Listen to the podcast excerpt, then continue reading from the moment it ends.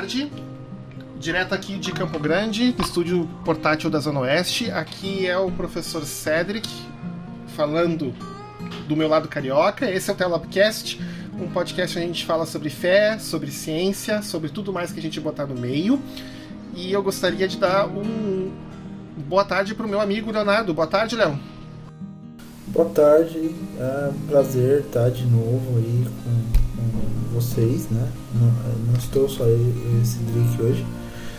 E, é, é isso aí. Estamos aí no meio da quarentena, dentro do, do, que, do que é possível né, de, de fazer. Enfim, boa tarde.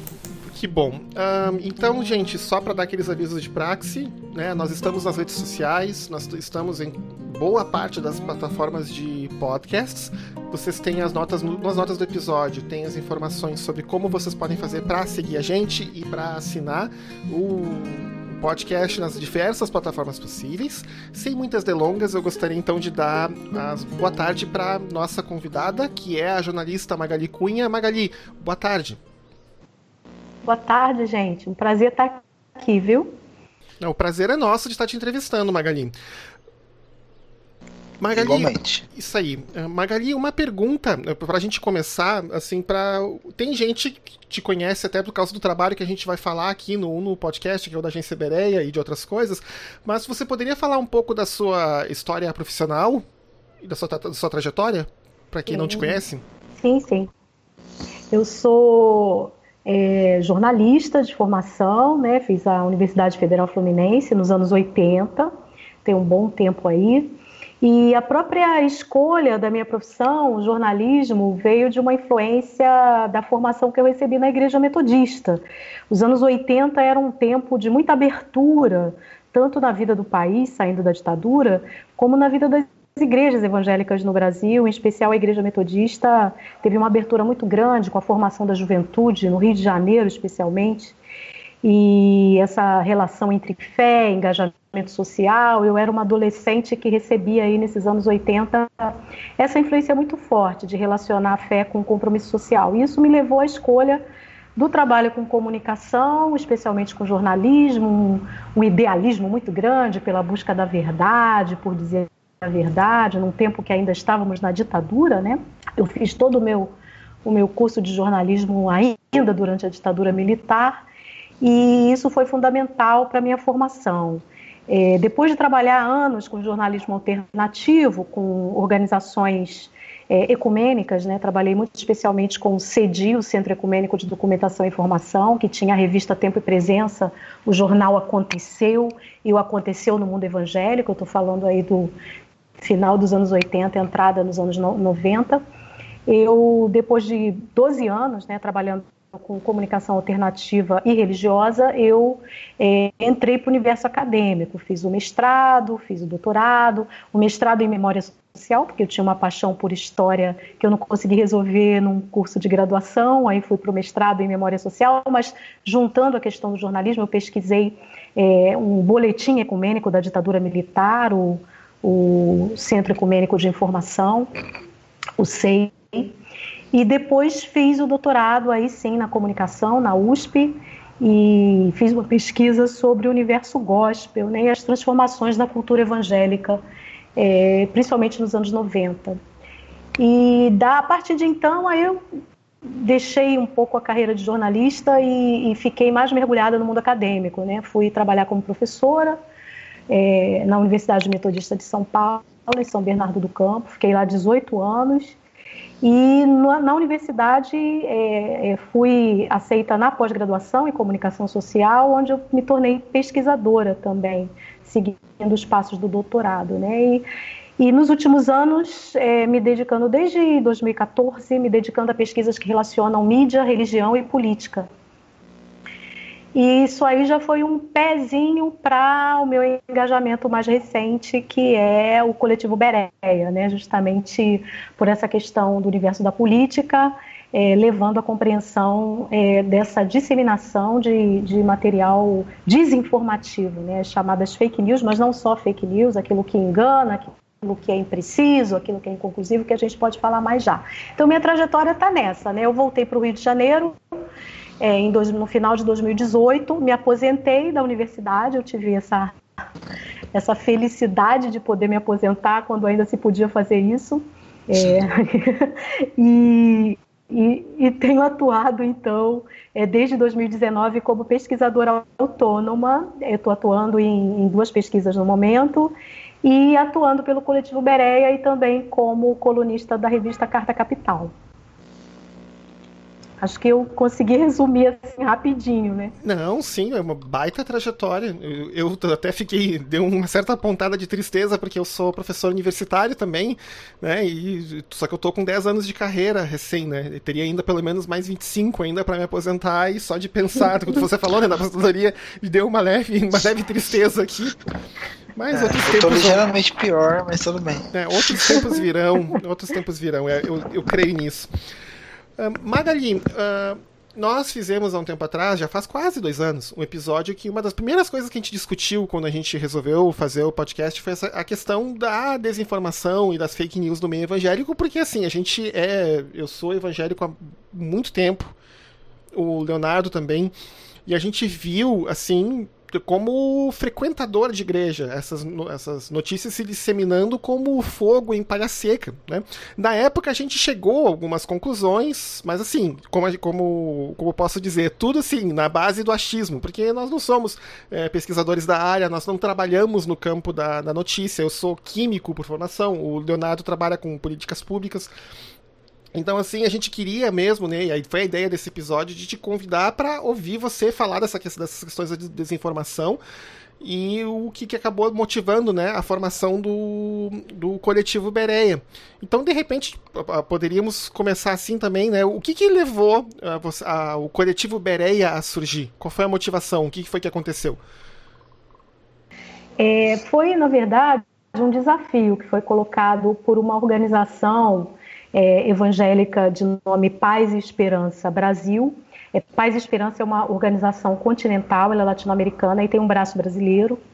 E as pessoas que integram Paz e Esperança Brasil é, vinham manifestando uma preocupação com essa questão da disseminação de material desinformativo, de material mentiroso, é, pelos espaços de internet e mídias sociais é, evangélicos cristãos católicos também, porque agências de checagem a gente tem várias. Pelo menos aí nos últimos cinco anos pipocaram assim é, agências novas e também agências dentro das mídias noticiosas tradicionais, que têm as suas próprias agências de checagem. Então a gente tem várias. Mas, uma, mas um grupo que tivesse voltado diretamente para o universo religioso, que compreendesse o universo religioso e tratasse as notícias pelo viés religioso, nós não tínhamos.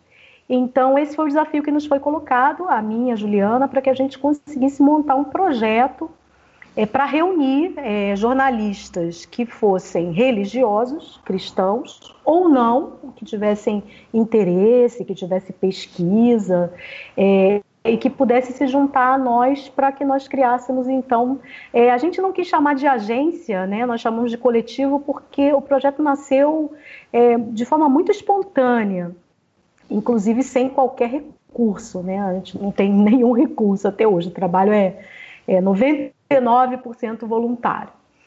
E a, a, Paz e Esperança Brasil, então, é, disponibilizou uma pessoa do seu quadro, aí é a única é, é a única, é, vamos dizer assim, pessoa que tem um respaldo financeiro, porque é do quadro da Paz Esperança e é jornalista, Aline Cipaúba, para ser a nossa editora é, executiva, botar as coisas para funcionar, e eu fiquei com a responsabilidade de, de ser a editora geral e junto com a Juliana também na coordenação, montamos uma equipe de voluntários, né? Então, jornalistas formados e estudantes de jornalismo e também pessoas que a partir da hora que o projeto funcionou foram se apresentando, querem ajuda, queremos participar. Então, a gente tem pessoas de outras áreas, gente de letras que tem ajudado na revisão de textos, é, gente de, de, de outras áreas, inclusive tem um físico, mas que se interessa muito pela questão de fake news e, e, pelo interesse, pelo acompanhamento, tem ajudado bastante na equipe. Então, montamos essa equipe que tem funcionado então em outubro. Nós começamos a pensar o projeto no primeiro semestre do ano passado, 2019, e estreamos em outubro de 2019, no dia da Reforma Protestante, dia 31 de outubro, nós lançamos. É, então, é, é, essa foi a motivação, na verdade, foi esse desafio que nos foi colocado, e, e é interessante como as pessoas voluntárias têm abraçado, né? São profissionais, são estudantes, mas têm abraçado e, e, e, se engajaram muito na proposta. Isso tem sido um elemento bastante interessante que tem feito o, o coletivo Bereia funcionar sem parar desde outubro. Então, Magali, uh, Léo, eu tô cheio de perguntas, tá? Então, assim, caso tu queira perguntar também, Fica por favor, me, me, avisa, não, tá? Já, não, já. Eu, tô, eu, tô, eu tô ouvindo aqui. Tá, não, tudo bem. Não, o que eu não quero, assim, eu tô entusiasmado e quando a gente fica entusiasmado a gente não para de falar. Então, mas assim, gente, um, é... no episódio que a gente fez uh, falando de, de, fake news em meio evangélico, uma coisa que a gente levantou, e aí eu queria saber se a gente estava certo ou errado, e por isso estamos perguntando para especialista aqui, uh, que uma das coisas que a gente apontou foi a questão da, do papel da autoridade inquestionável dos pastores, especialmente em igrejas uh, pentecostais e neopentecostais, no, na disseminação de desinformação. Porque muitas vezes o que a gente observou como membros de igrejas é que as más informações vinham de cima, vinham do púlpito para baixo, elas não eram disseminadas de modo horizontal. E como era o pastor falando, e o pastor é ungido do Senhor, e se você levantar a mão contra o ungido do Senhor, você vai ser amaldiçoado. Então ninguém ousava questionar o que, que o pastor falava, e era assim que as fake news a gente observava, pelo menos, que eram disseminadas. Você acha que a gente estava certo nesse apontamento, ou, digamos, digamos assim, tem mais caroço nesse angu para separar? É, tem mais caroço nesse angu, mas vocês não estão equivocados, não. É, existe um, sim, um elemento aí que é o clericalismo no universo evangélico, que é muito forte, católico também, né? Mas, mas no, no, universo evangélico existe essa dimensão do clericalismo, ou seja, dessa autoridade sacerdotal, essa autoridade da liderança, é, que muitos são chamados os anjos da igreja, né, que são os pastores as pastoras, as igrejas que têm pastoras. E não é só no universo pentecostal e neopentecostal, não. É o mundo evangélico de um modo geral, porque foi a forma como o mundo evangélico se implantou no Brasil, se colocou com essa centralidade muito forte na figura pastoral e muito pouca ênfase na dimensão laica, né, na, na figura e na, na, dos leigos. Uma ou outra igreja tem esse papel significativo que é dado aos leigos, mas na sua grande maioria e nessa tradição que se foi construída no universo evangélico, esse clericalismo é muito forte. Então, o anjo da igreja, o pastor, a pastora, não deve ser questionado de forma alguma, porque tem a autoridade de Deus, a autoridade divina, naquilo que fala, no seu comportamento, né? Inclusive, é, lamentavelmente, há até muitos casos de corrupção mesmo, desvio financeiro, é, abuso sexual, da parte de lideranças em algumas situações uhum. da realidade das igrejas, que acabam nem sendo questionadas por conta dessa divinização da figura, né? Alguns são criticados aqui, outro ali, mas acabam refazendo a sua vida pastoral de outra forma e deixando abafada a situação por conta dessa figura. Então, de fato, há, muita, há muito conteúdo desinformativo sendo disseminado, e fake news inclusive, por essa liderança e, e, e porque se tornam inquestionáveis. Né? Então, é, são recebidos em grupos de igreja, de WhatsApp, publicações em, em Facebook, Twitter e outras mídias, e acabam sendo aceitos sem questionamento por conta dessa tradição. Mas não é só isso, não. Existe essa questão também do acreditar, que é muito forte, né? Crer. Quer dizer, a população religiosa, ela crê. E, e pelo fato de crer, existe toda uma formação é, para se crer naquilo que é tido como, como algo que é puro. Então, não só o que vem do pastoreio, né, o que vem do, dos líderes, pastores e pastoras, mas aquilo que vem do ambiente da igreja, que é tido, tido como um ambiente santo um ambiente sagrado, no qual a gente deve acreditar e apostar as nossas vidas, de onde não deve nunca sair uma coisa ruim, porque é um ambiente sagrado, né? É, é, da tradição evangélica essa separação, igreja-mundo, né? Tanto é que se chama tudo que é fora da igreja de aquilo que é do mundo. Então, aquilo que é da igreja é sagrado e puro. Então, quando você recebe num grupo de igreja, mesmo que não seja do pastor, mas um grupo de WhatsApp de igreja, que é do irmão, da irmã, da pessoa é, que é do nosso ambiente puro, não pode ser mentira, não pode não ser verdade, não pode ser algo, algo contaminado. Então, deve ser dado crédito a isso, porque veio desse ambiente de pureza. Né? Então, tem também esse elemento aí do acreditar relacionado à pureza do ambiente religioso e aquilo que circula nele não deve ser questionado. Então tem muito essa, essa realidade também. Sem contar um outro ponto, que é a própria formação evangélica que chega no Brasil, que vem dos Estados Unidos, que é uma formação baseada num fundamentalismo, é, é, no fundamentalismo bíblico, uma leitura literalista da Bíblia, mas não só, um fundamentalismo que nega a ciência desde sempre, um fundamentalismo que nega é, é, aquilo que não é provindo da igreja desde sempre, então para se questionar aquilo que são outras fontes, né? Então já está meio que no DNA do universo evangélico também essa questão do colocar em xeque aquilo que não vem de dentro do ambiente religioso, né? Que tem a ver com esse acreditar que eu acabei de falar. Não, pois é. O, então, aparentemente, aquela frase que a gente usa na internet, né? Eu vi na internet, então deve ser verdade, também acaba se aplicando também, né? Eu ouvi na igreja, então deve ser verdade também.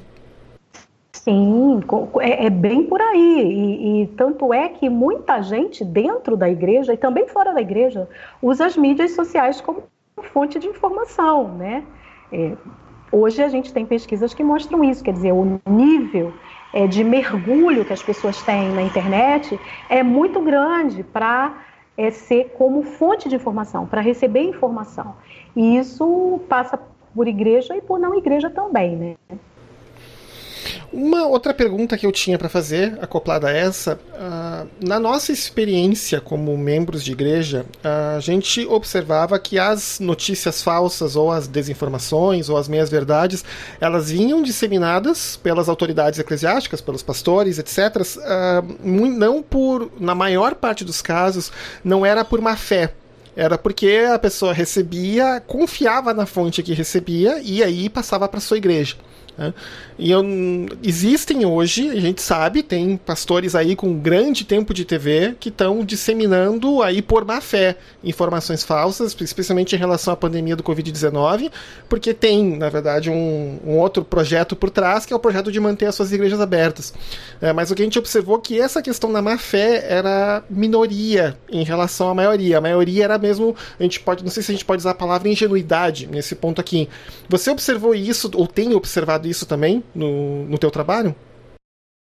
Sim, é, então, aí eu acho que vale a pena nessa conversa nossa a gente categorizar o que, que nós chamamos de desinformação. Por favor. É, nem toda. Então, isso é importante para quem ouve a gente aqui, porque nem toda desinformação é uma mentira. Né? Então, é, é importante. As mentiras estão dentro de um guarda-chuva da desinformação, mas nem toda desinformação é uma mentira. A desinformação é toda informação deliberadamente criada para que alguém tenha uma vantagem sobre ela. Seja uma vantagem econômica ou seja uma vantagem política, que vai interferir em situações de interesse público. Então, aí entra a má fé, né? Como que a gente está chamando aqui de má fé. Quer dizer, ela é deliberadamente criada, é uma informação criada, ela não é baseada em fato, às vezes é, mas os fatos são distorcidos ou manipulados para fazer crer alguma coisa. E aí alguém vai tirar uma vantagem econômica ou uma vantagem política disso. Esse conceito, ele foi criado pela comunidade europeia. A comunidade europeia tem estado muito preocupada desde o ano 2016 com o Brexit é, que foi a votação na Grã-Bretanha para que os britânicos tirassem a Grã-Bretanha da comunidade europeia, né, dizer não à permanência da comunidade da, da Grã-Bretanha na comunidade europeia. E todo esse processo depois foi, foi estudado, investigado, de que foi uma campanha pelo não para sair né, da, da, da, da comunidade europeia baseada em fake news, em mentira, em desinformação tem filmes sobre isso, tem trabalhos acadêmicos sobre isso, e a própria comunidade europeia resolveu criar um grupo de estudos sobre desinformação. Para entender o processo que ela mesma viveu a partir do Brexit. Depois a gente teve as eleições de Trump, que também foram muito centradas nessa mesma experiência da Grã-Bretanha, e a experiência do Brasil, que virou estudo de caso também em 2018. Então, a desinformação é essa má fé a que você se refere, porque é uma informação criada para se tirar vantagem, para que alguém tire vantagem com ela.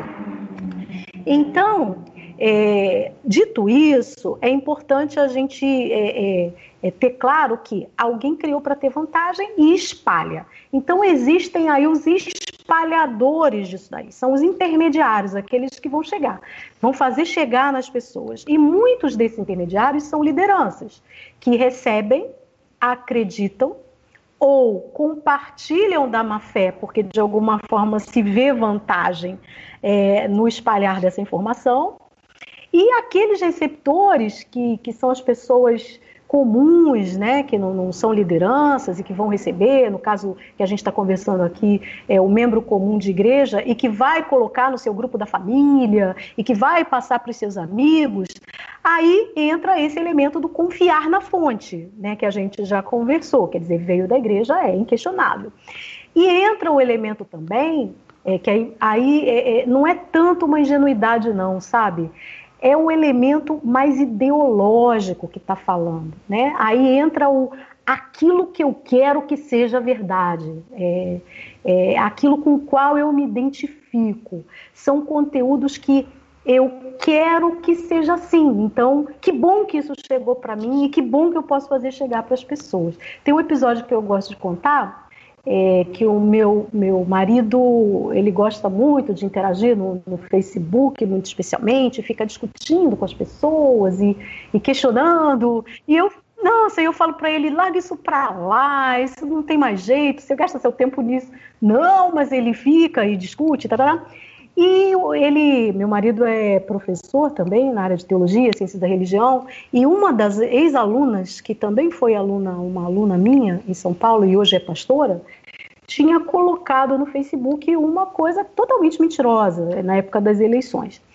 E ele não só questionou, como localizou a comprovação da mentira e mostrou para ela: olha, isso é mentira, veja aqui a matéria verdadeira, apaga o seu post, né? Porque está aqui o material que verificou que isso é mentira e mostrou para ela. Aí a resposta dela foi o seguinte: professor, eu sei que é mentira, mas as pessoas precisam saber disso. Essa foi a resposta dela, né? Eu sei que é mentira, mas as pessoas precisam saber disso. Ou Eita. seja, aí não, não tem nem má fé, nem ingenuidade. O que, que tem aí? Um elemento ideológico que fala mais forte. E isso se chama, é, em psicologia, uma coisa que se chama dissonância cognitiva. Né? É, é aquela cognição, aquele elemento que leva você ao seu entendimento, mas aí tem uma dissonância, uma briga entre o entendimento e aquilo que o emocional fala mais forte. Né?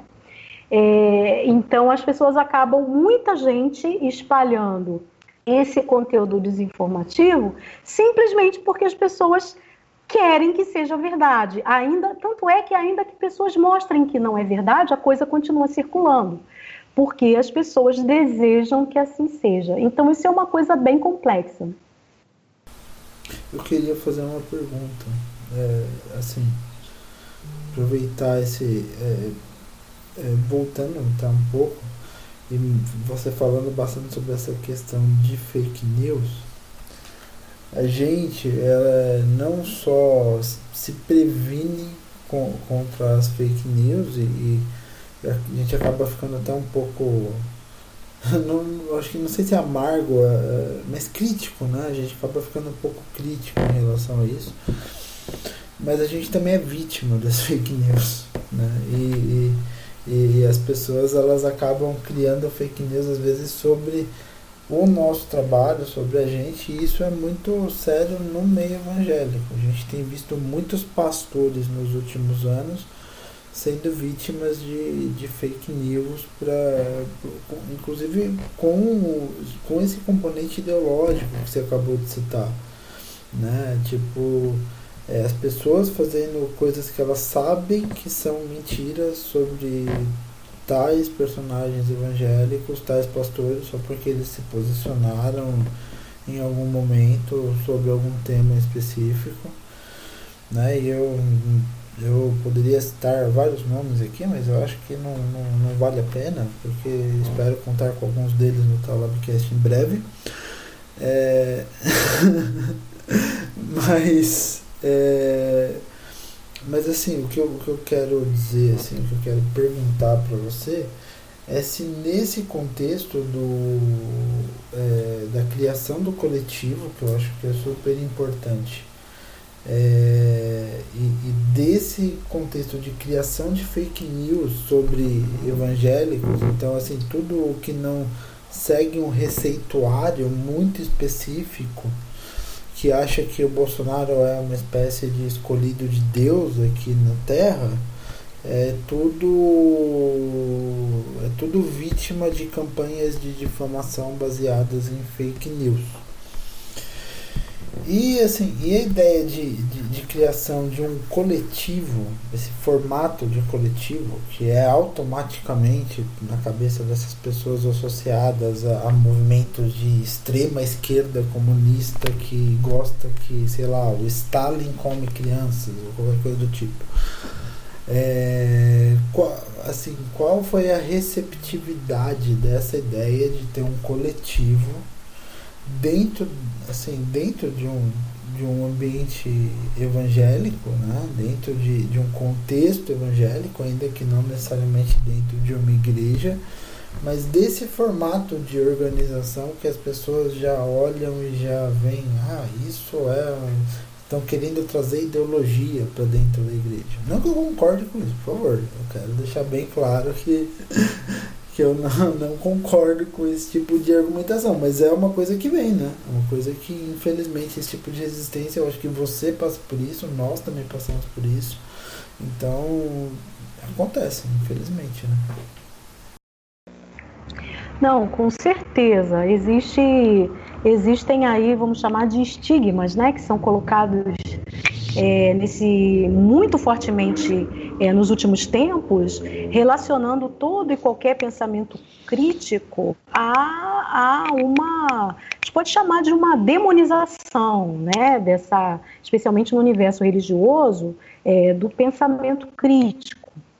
É, então, o que se apresenta como é, crítico à realidade, como é, um, um, um grupo que vá contrapor aquilo que se coloca como hegemônico, é, de fato existe esse tipo de, de postura. E muito mais fortemente nos últimos anos, em que a gente vê toda essa explosão de, de ódio, né? Porque junto com as fake news vem esse elemento do, das manifestações de ódio mesmo, né? De, de não aceitação da oposição, não aceitação da contradição. Quer dizer, esse predomínio de, uma, de um pensamento único, de uma linguagem única, hegemônica, levando à condenação e demonização de tudo aquilo que não segue essa cartilha. É, então, isso é um fato, e como você reconhece, há pessoas e grupos que sofrem muito é, com é, tanto disseminação de conteúdo desinformativo, de calúnia mesmo, né? É, eu mesma já fui, mesmo antes do Bereia, né, pelas coisas que eu já, já escrevia já de muitos anos, vítima de, de, de acusações, é, inclusive é, da ministra Damares, né, que ocupa hoje o Ministério é, da Mulher, Família e Direitos Humanos, um texto que eu escrevi com pesquisa acadêmica sobre a análise de discurso de uma palestra que ela havia feito e ela deu uma entrevista dizendo que esse material eu ganhei dinheiro do PT para fazer essa, essa, esse trabalho. É, isso foi no ano Ai. de 2014. É, e, e para você ver, né, que, que é um desrespeito ao trabalho é, acadêmico, que, eu ganhava dinheiro, mas com o meu salário para fazer aquilo, né? Eu, eu, fiz um trabalho acadêmico na época. E, e, isso vem também com o objetivo não só de atacar as pessoas, mas de desqualificar Sim. aquilo que é feito. Quer dizer, se você faz uma coisa porque você está ganhando dinheiro para tal, e se você não ganhar o dinheiro você não vai fazer, quer dizer, é isso que está embutido na mensagem, é, o seu trabalho então é, é, passa por uma desqualificação, né?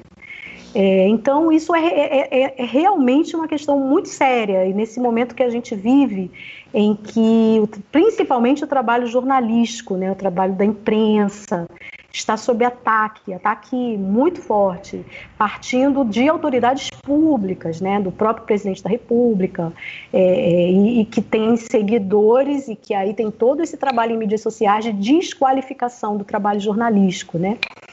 É, isso é muito sério e, e que e provoca aí, é, vamos dizer assim, afofa o terreno para disseminação de desinformação, com certeza.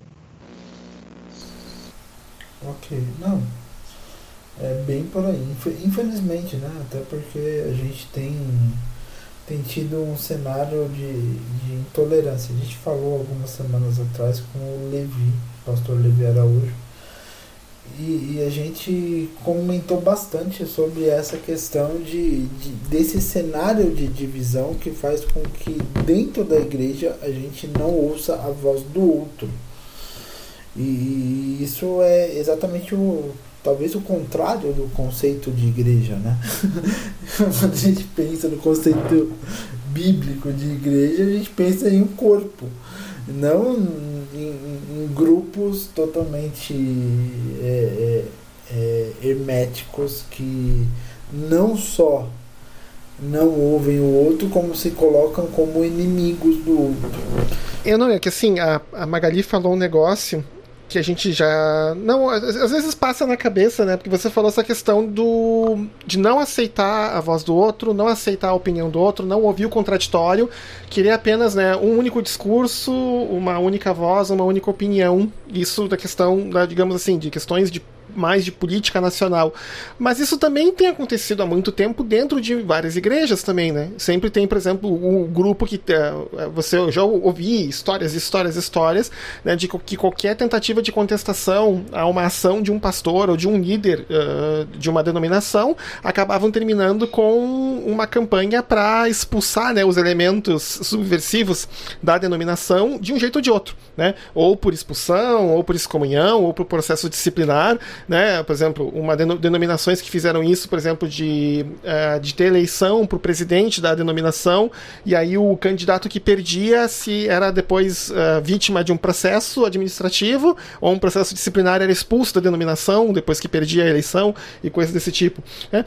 A gente tem que meio que parar para pensar e começar a admitir que talvez uh, o, o cristofascismo que a Dorothy Soli falava nos anos 70, ele já estava sendo germinado há um bom tempo uh, dentro das nossas igrejas.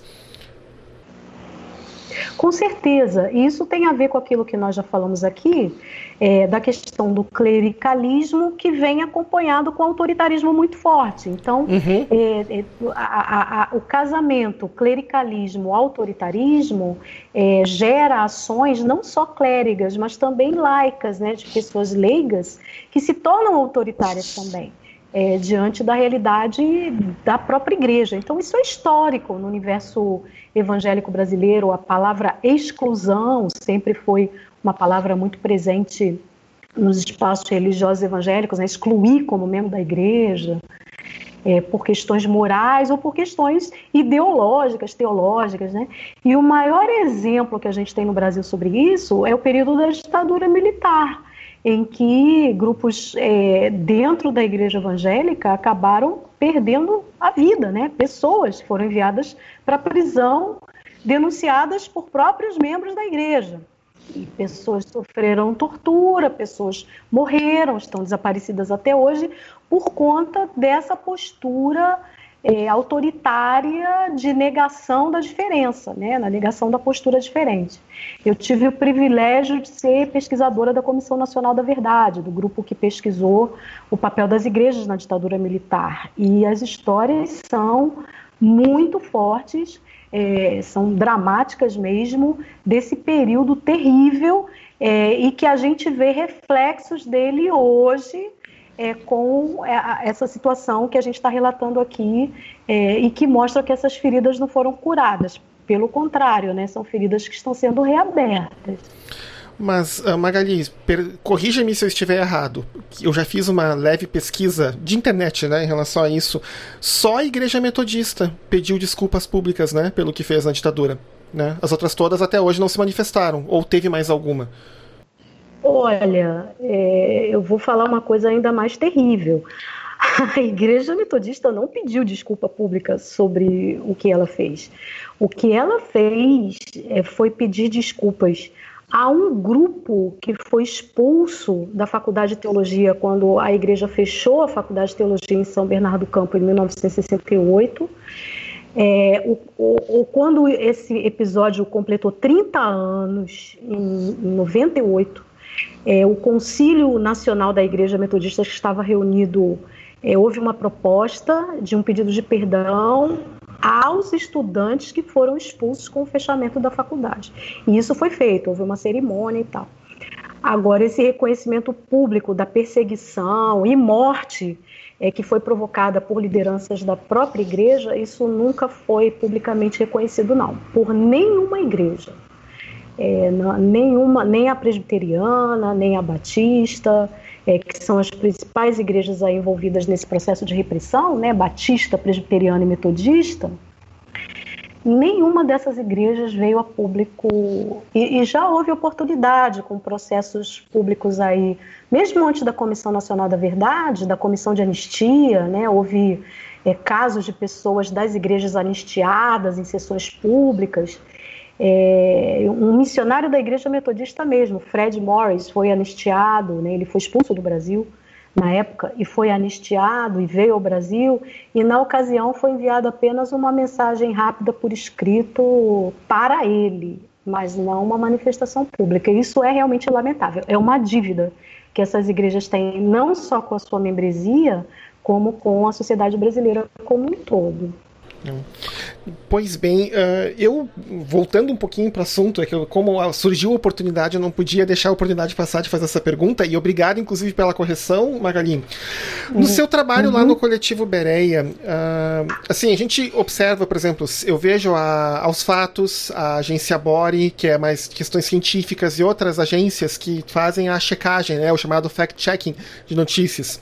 E eles têm mais ou menos um padrão de notícias que eles acabam tendo que desmistificar. Em, geralmente são notícias em relação a, a, ao ex-presidente Lula ou a sua família, ou a presidenta Dilma, ou a atos que ela teria feito, ou projetos de lei que o PT teria feito e que não, não existem, uh, né, de legalizar uhum. isso, legalizar aquilo, ou de, né, de ensinar uh, sexo para crianças uh, pré-escolares e coisas desse tipo. Mas, assim, eu, a gente tem observado esse padrão, mais ou menos. É mais ou menos o mesmo tipo de notícia, sempre se referindo a um uhum. certo partido, ou questões econômicas e agora questões da pandemia. você tem observado padrão parecido ou diferente, ou não tem padrão no tipo de notícia que vocês estão tendo que lidar, ou de desinformação que vocês estão tendo que lidar no contexto evangélico? Poderia, de repente, falar um algum outro caso que te impactou? Não sei.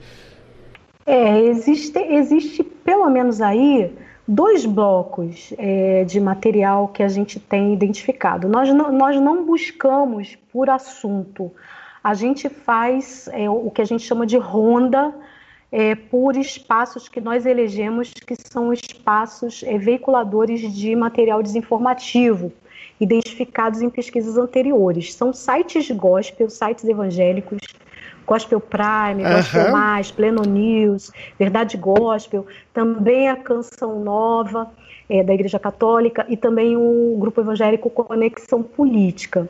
E também sites de grande alcance, tipo Lagoinha, CPAD, Mensageiro da Paz. E a gente elegeu algumas personalidades religiosas é, fora do mundo mais específico da política institucional. Então, é, Sara Winter, Bernardo Custer, é, Marisa Lobo, é, em que a gente chama de ronda. Então, a gente entra nos espaços, esses que eu mencionei, é, a gente divide a equipe em duplas ou trios diários e esses, essas duplas ou trios visitam esses espaços e, e veem o que está sendo publicado e, e, algum material que, que seja é, é, identificado como possível material desinformativo entra para checagem por indicação da equipe do dia.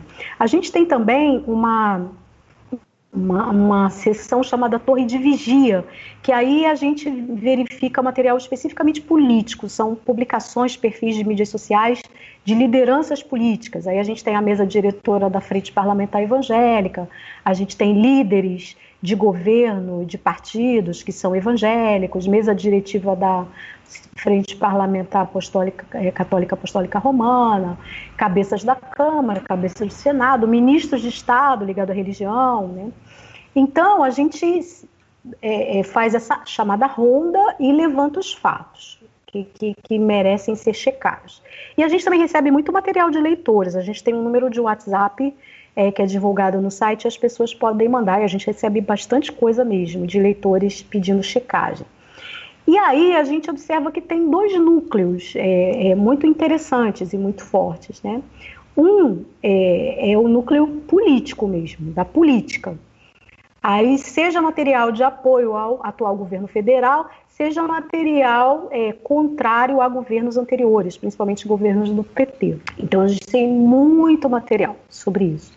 E um outro núcleo é o núcleo ligado à sexualidade. Então, tem muita matéria é, relacionada aí à população LGBT, a aborto, mulheres, né, que a gente identifica é, nesses espaços. Então, são esses dois núcleos. E aí tem outros temas é, que, que, que, aparecem, é, como questão de perseguição a cristãos em outros países e, e, outro material que eu chamaria de mais periférico. Mas esses dois núcleos são os que aparecem mais. É material voltado à política, favorável ao governo e contrário a governos anteriores, e material relativo à sexualidade. Ele é também muito forte. O, você falou da questão da perseguição, isso me surgiu uma pergunta interessante, que é a seguinte. Um, eu seguia a falecida Rachel Held Evans no Twitter, né, que faleceu, acho que foi faz mais ou menos um ano, né, e ela falava uma questão que era, ela ela sempre dizia que ela uh, criticava a igreja do ponto de vista de uma crente por dentro, porque ela amava a igreja e queria ver a igreja melhor. E uma coisa que ela batia muito ponto era essa questão da. Hum, ela, como ela disse, ela chamou o de complexo de, industrial de perseguição cristã que ela dizia que as uhum. igrejas lá nos Estados Unidos elas não só um, gostam de falar ou de se uh, como é que é assim de se um, de se enxergar como perseguidas dentro dos Estados Unidos uhum. por N organizações, os democratas, os liberais, os ateus, os cientistas, etc, etc. Aí você bota na lista todo mundo que você quiser, todo mundo que você não gosta, você bota nessa lista. É, porque para eles, ela dizia que muitas igrejas dependiam dessa imagem de perseguidas para manter o seu apoio, a sua unidade dentro da própria instituição e também que para questões financeiras. Né? E, o, uhum. e por isso que ela chamava de complexo industrial. E ela inclusive falava assim que. Uh, que era um, ela chamava de complexo industrial porque tem livros e filmes e camisetas e merchandising e discos que se alimentam dessa história da igreja cristã nos Estados Unidos ser perseguida, né? E ela citava muito bem, por exemplo, os filmes Deus não está morto, Deus ainda não está morto e o Deus continua não morto, né? Porque são três agora, né? Pelo que, pelo que eu me lembro. Aí eu queria te perguntar o seguinte: você falou dessa questão da perseguição. Você observa, por exemplo, as, as igrejas igrejas aqui no Brasil uh, ou disseminando ou alimentando informações para também tentar criar essa em si essa pacha de ah, somos perseguidos no Brasil. Por exemplo, a gente viu isso no coronavírus agora, por exemplo, pastores como Silas Malafaia dizendo que a igreja está sendo perseguida porque ele não pode abrir as igrejas um, por causa do, da aglomeração. Aí ele está tá acusando o governo de querer perseguir, né, os governadores, né, de quererem perseguir a igreja cristã. Ele usou, resolveu usar essa imagem. Você tem observado, além disso, eh, essa questão desse complexo de perseguição aqui na, na igreja brasileira? É, a gente tem é, duas, duas coisas aí relacionadas à perseguição. Uma é isso que você está falando, que é essa ideia de, de perseguição, que é uma, um tema antigo é, no universo evangélico, porque e isso é típico de grupos minoritários religiosos que para se preservarem como minoria é, precisam da eleição de inimigos e precisam do, da ideia de perseguição para se manterem. Né? Não é o caso dos Estados Unidos, como você citou, que é uma outra perspectiva, mas durante muito tempo foi o caso no Brasil. Né? É, se usou muito a questão da perseguição da Igreja Católica aos evangélicos, é, da perseguição de governos, inclusive, não permitindo né, o avanço do, dos evangélicos no país.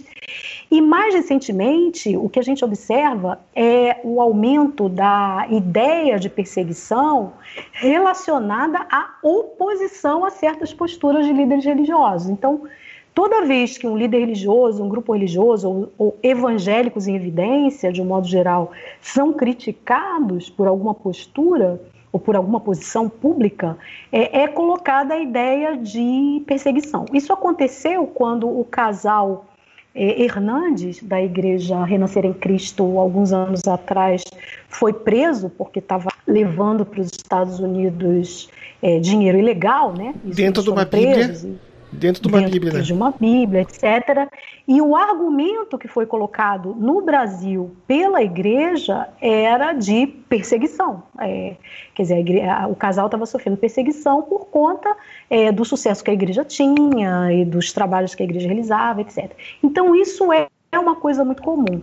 E mais recentemente, isso que eu disse que é toda e qualquer oposição. Então, é, você citou o caso é, do, do, do, pastor Malafaia, colocar como perseguição às igrejas as medidas preventivas ao coronavírus, mas isso já vinha sendo colocado é, pela ministra da Mulher, Família e Direitos Humanos, é, por outro, outras lideranças políticas, por críticas que são colocadas a, a discursos, a posturas, a ações, é, atrelar a ideia de perseguição, é de uma ação é, diabólica, né, é, satânica, em termos de impedir essas ações. Então, esse é um, um elemento.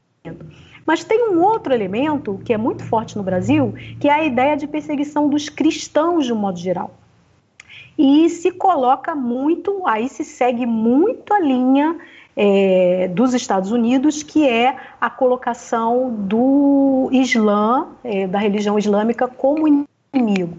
Então, acompanhando sites como é, Gospel Mais e Gospel Prime, Nossa. é uma incidência frequente matérias de estímulo à intolerância religiosa contra islâmicos, porque os islâmicos são colocados como inimigos dos cristãos.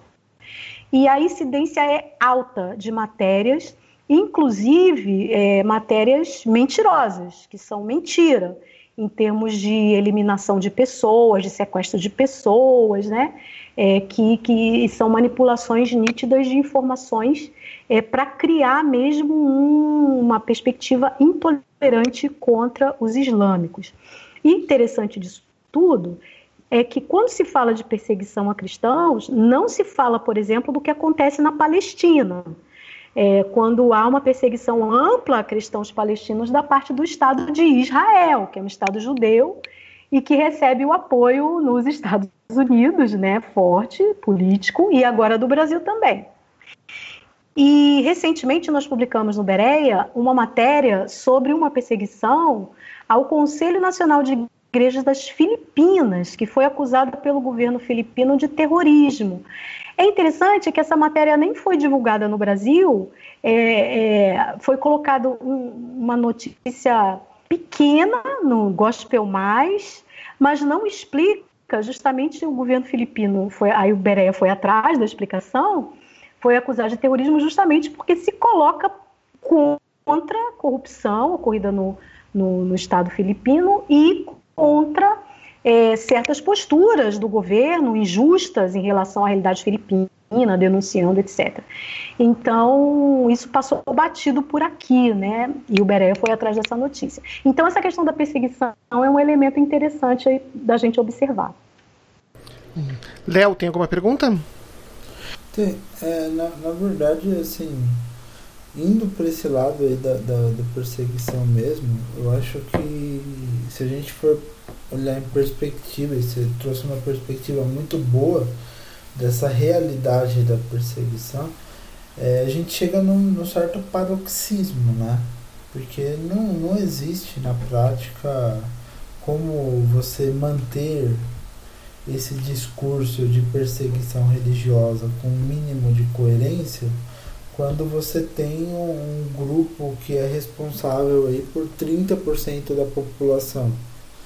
E, e, e, a gente sempre, assim, uma coisa que eu sempre bato nessa tecla é existem muito mais evangélicos praticantes no Brasil do que católicos praticantes. Né? Porque o evangélico que não é praticante é minoria, mas o católico que não é praticante é maioria. E então, é, na prática, né, é, esse discurso de perseguição, quando você está numa situação em que você é, é, é, é, maioria entre os congregantes, vamos dizer assim, entre as pessoas que vão na sua congregação todo domingo. Você tem o poder político do país e você tem grande influência na pauta de políticas públicas do país em âmbito federal. Você tem inúmeros deputados e, e inclusive governadores, prefeitos, senadores. Então você está entranhado no poder. E mesmo assim, esses grupos mantêm para tentar calar uma, uma oposição esse discurso de, de perseguição religiosa né? Que, que é um que é um é, é, é um é quase um, é, é, quase um paroxismo no, no, no momento atual. É, e, e o pior é um discurso que nem original é porque como você bem disse é um discurso que importa dos Estados Unidos, inclusive coisas que não tem nada assim que não que tem uma, uma, outra conotação aqui no Brasil, como por exemplo a questão da, da do, do Islã como inimigo mortal, assim. Então, quem já foi em igrejas evangélicas, principalmente na década de 90 isso é muito forte, é, você via muito aqueles relatos dramáticos de missionários que eram perseguidos na janela 1040, que, que, que você tinha toda uma perseguição que depois voltou com o, com, com o fortalecimento do, do, do Daesh, né? depois que aquela coisa do, do, dos cristãos que foram decapitados lá, e isso espalhou enormemente. E óbvio, isso, isso é sério, é importante, afeta a fé cristã. Mas talvez isso não tenha uma conexão tão próxima com a nossa realidade enquanto brasileiros. E daí, aqui no Brasil, além do, do Islã, você começou a ter uma perseguição muito forte dos evangélicos em relação às religiões africanas. E no contexto do, assim, de lutar contra as perseguições, né, que a gente tem um discurso muito, é muito bonito, né, esse discurso, ah, nós evangélicos somos perseguidos. Mas no fundo é um discurso que você se coloca na posição de vítima para ser inimputável. E sendo inimputável, ninguém vê as arbitrariedades que você, enquanto grupo, comete. É, e, assim, e você falou antes de assim, os evangélicos não pediram desculpas pelo apoio entusiasmado em certas comunidades à ditadura militar que inclusive entregou cristãos para tortura e para morte em alguns casos. É, você vê que esse fenômeno está acontecendo de novo, do levantamento dos evangélicos como perseguidores que não vão pedir desculpas contra grupos vulneráveis que às vezes estão dentro da igreja, às vezes estão fora da igreja, mas que invariavelmente são cada vez mais vítimas desse discurso que é, é que também não, não, vamos, não vamos dizer que é um discurso uniforme, isso não existe um discurso uniforme evangélico. Mas você, como que você vê essa, essa, essa coisa do evangélico se equilibrar de certa maneira né, do, do discurso de certos setores evangélicos se equilibrar nessa coisa de ser perseguido, de você se vender como perseguido para poder ser perseguidor. É, isso, o teu raciocínio é, é perfeito, é, é bem coerente com a realidade. Tanto é que faz muito sucesso essa ideia, entre aspas, igreja perseguida. É, é tema, né? Faz, faz muito sucesso. Inclusive, maio é o mês. Maio é o mês. É, exatamente. Tem um grupo chamado Portas Abertas, que é bastante acompanhado aí, que, que, que faz um levantamento de, é, da igreja perseguida no mundo e tal. Então, que tem aquela coisa das cadeias comunistas do passado que você citou e que são hoje é, ressignificadas com a ideia, principalmente do Islã, né? Que é, e, e aí é um elemento muito importante para a gente observar porque apesar de o Islã não ter essa realidade forte aqui no Brasil, da gente dizer que o Islã é uma ameaça, não está dentro da nossa realidade, mas é a realidade de muitos países onde igrejas querem enviar trabalhos missionários, querem abrir trabalhos missionários, querem interferir. E há uma pressão hoje muito grande sobre a ONU é, num tema que, se, que, que diz respeito à chamada liberdade religiosa, para que haja possibilidade de interferência é, de grupos cristãos em realidades não cristãs e a entrada para atuação sem limites, né? E que a ONU tenha uma interferência sobre isso. Inclusive o governo brasileiro, desde o ano passado, desde o governo é, Bolsonaro, tem feito uma pressão enorme no campo das relações externas. Né? O ministro Eduardo Araújo, é, que é católico né, e que abraça muito essa visão, é, porque é ligada a, a ao movimento carismático católico e com o suporte da ministra Damares Alves tem feito pressão sobre a ONU nessa discussão de entrada em países para atuação livre é, em termos religiosos, com sob a chancela do tema liberdade religiosa. Então isso é uma coisa para a gente observar, porque está muito forte a atuação do governo brasileiro hoje na ONU é, com este tema desde o ano passado. Mas você tem razão, Leonardo, quando fala é, de que falar de igreja perseguida em termos dos cristãos, dos evangélicos perseguidos, é um tema forte, mas não se assume o reverso, que é quando cristãos perseguem, né? E aí a gente tem o caso forte no Brasil que tem crescido, que é a perseguição aos grupos de matriz afro, e isso não é assumido ou é assumido de forma muito tímida por um ou outro grupo, mas muito pouco, é, e, e, é uma coisa que precisa ser trabalhada assim. Porque uma coisa é falar de igreja perseguida, outra coisa é falar de igreja que persegue. E, e quando não se persegue do ponto de vista físico, é, com incêndio, é, a templos religiosos, né, terreiros, ou quebrar imagens, ou agredir fisicamente pessoas, mas tem a agressão verbal, né, tem toda a agressão em termos do, tratamento pejorativo que é dada que é dado a outras religiões, né? E isso é uma coisa que realmente carece de reconhecimento. Olá, Magali, muito obrigada por atender ao convite do Telabcast. É uma pena mesmo eu não poder gravar com vocês, o, não era possível o horário, então eu vou deixar aqui uma pergunta. É, eu gostaria de perguntar para você é, sugestões de como a gente pode enfrentar as fake news dentro da comunidade, é, dentro da igreja, né? Como a gente pode conversar com, aquela, aquele irmão, com aquele familiar, né? Com aquela pessoa que a gente gosta, que tem um costume assim horrível de espalhar fake news sempre é, espalha nos grupos de WhatsApp, no Facebook, e às vezes a gente tem uma certa dificuldade de como a gente abordar essa pessoa, explicar que aquela notícia está errada, né, que aquilo não é uma notícia correta, que ela não verificou. Eu já tive problemas em grupos de família de grupos de família e situações assim embaraçosas que eu não sabia como corrigir as pessoas sem parecer arrogante, algo do tipo. Você poderia nos falar sobre isso, por favor? Um abraço.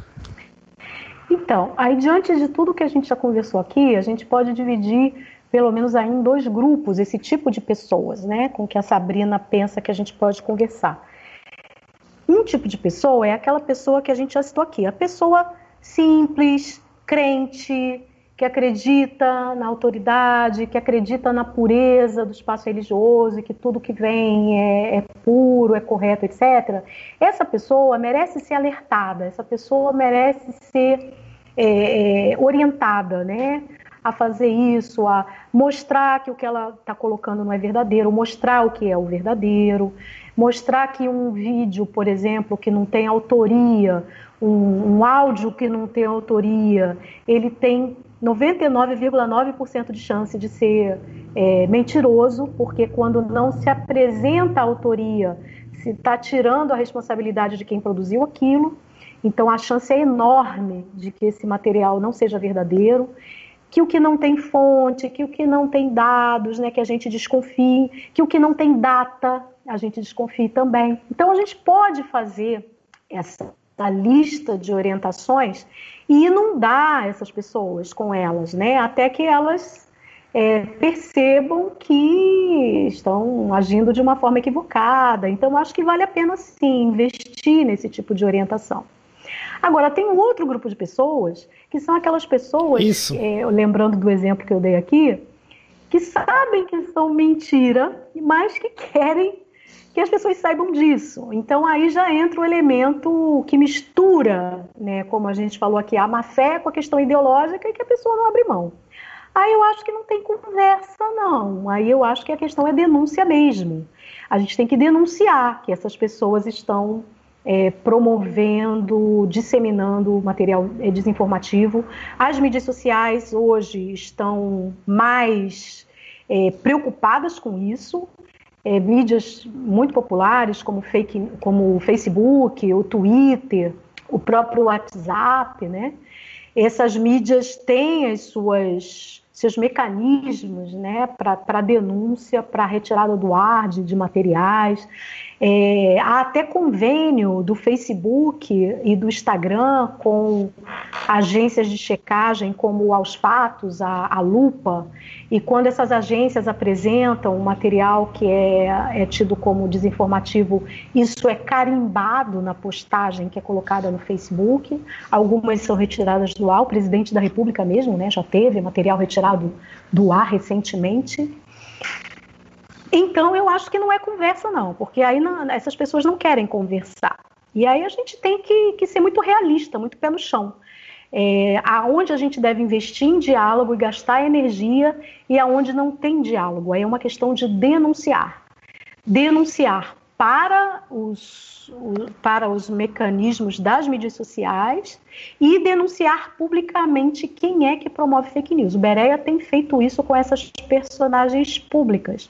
Então, quando a gente checa um material que é de uma pessoa simples, a gente omite o nome. Mas quando é de uma personagem que busca ser influenciadora digital, a gente mantém o nome. Então a gente tem no Bereia, por exemplo, três, vamos chamar assim, de campeões de fake news, né? Que é o Bernardo Custer e a Sarah Winter. E no campo da política, o deputado Marco Feliciano. Se vocês procurarem os nossos materiais, vocês vão ver que esses são bastante citados lá.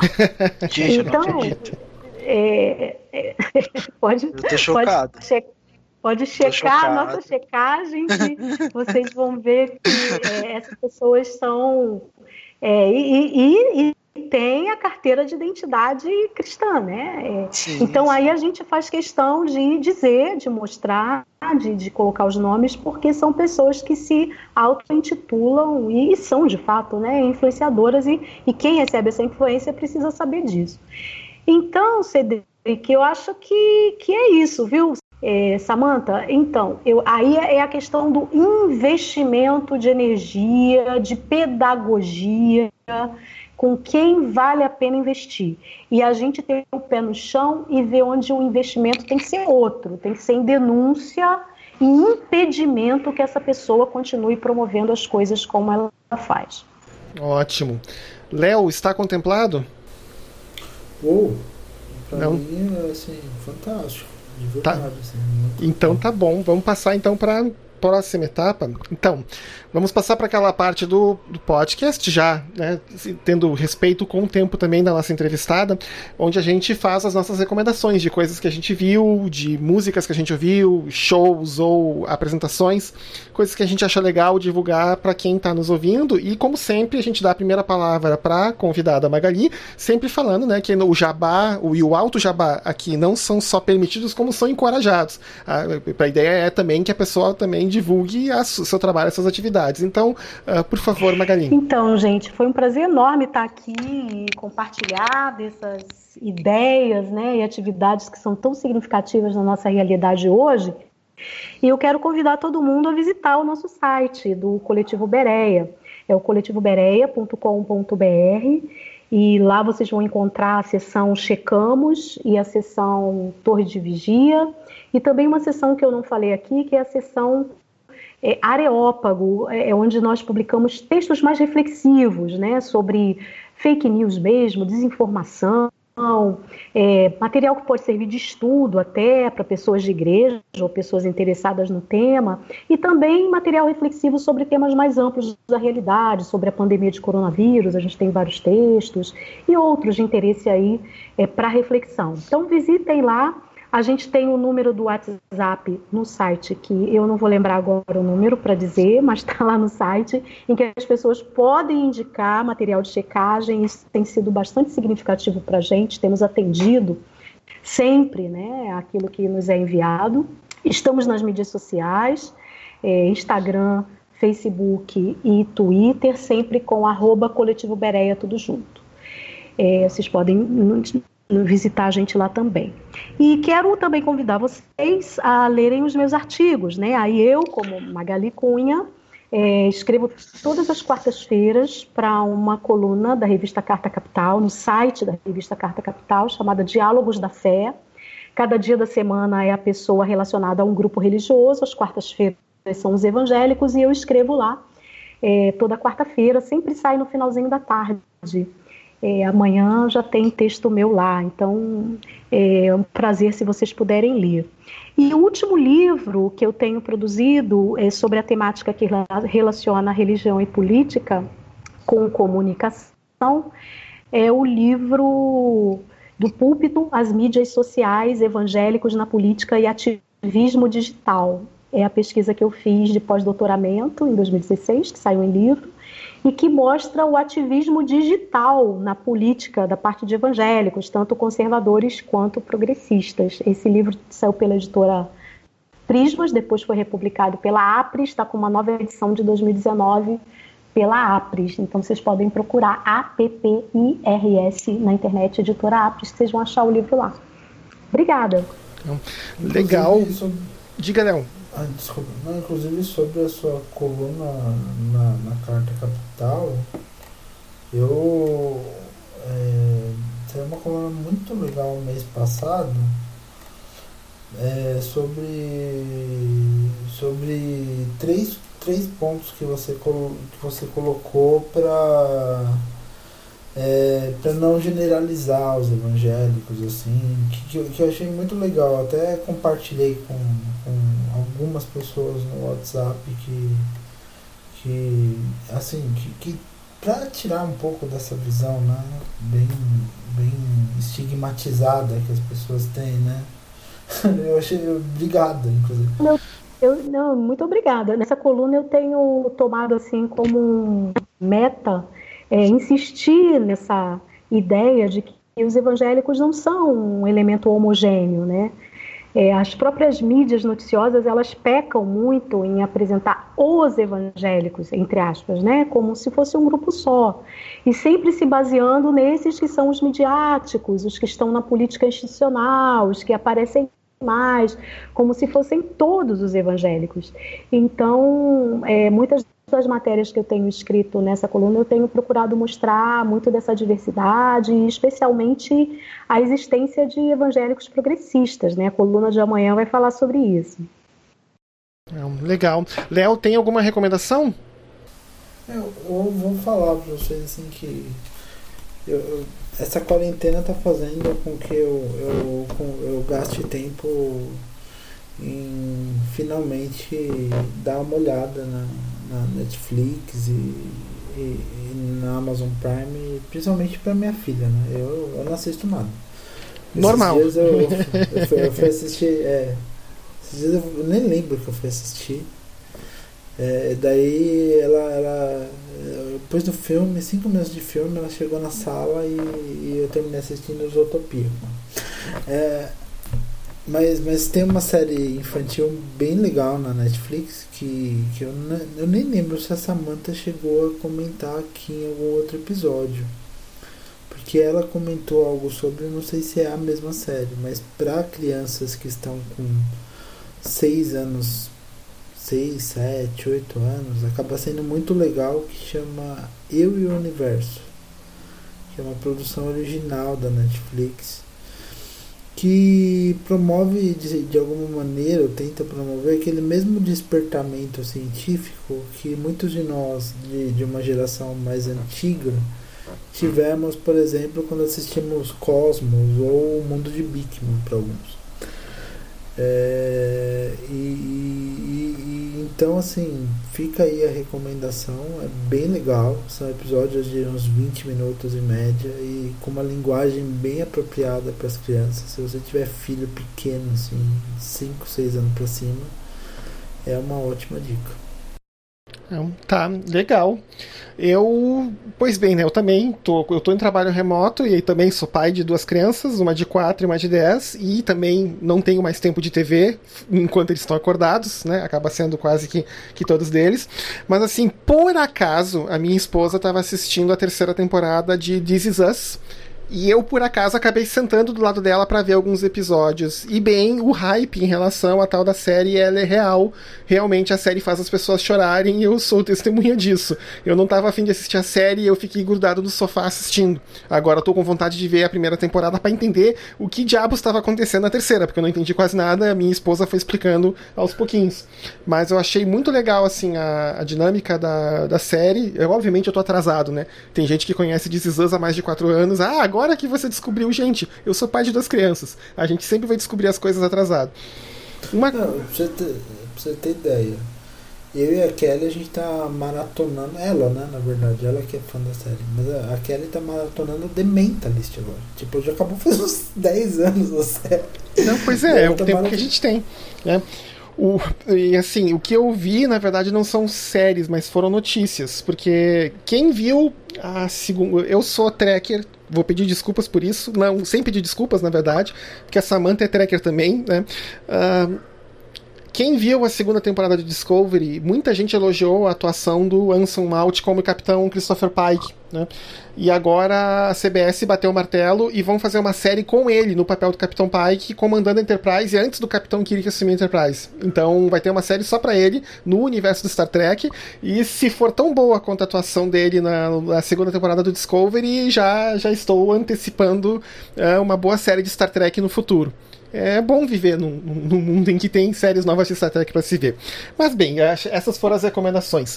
Uh, Magali, mais uma vez, muito obrigado pela aula e pela, de, pela paciência em respondendo essas perguntas. Eu fiquei muito, digamos assim, não é contemplado o termo correto, mas assim, foi realmente um, uma dose grande de conhecimento no tempo de mais ou menos uma hora. Eu agradeço muito pela disponibilidade em você dar entrevista eu fiquei feliz mesmo, assim, feliz porque é sempre, é sempre legal e edificante conversar com cristãos que que tem, que tem um pensamento tão bem apurado que nem você, que estão brigando aí todo dia por um mundo melhor para nós não só através da vida acadêmica, como através de atitudes práticas, e isso é muito edificante, é muito legal, e inclusive é, é, é, é um negócio que edifica, de certa maneira, a nossa fé. Assim, a gente vê, não, nós estamos sozinhos, tem mais gente boa por aí, tem coisas legais acontecendo,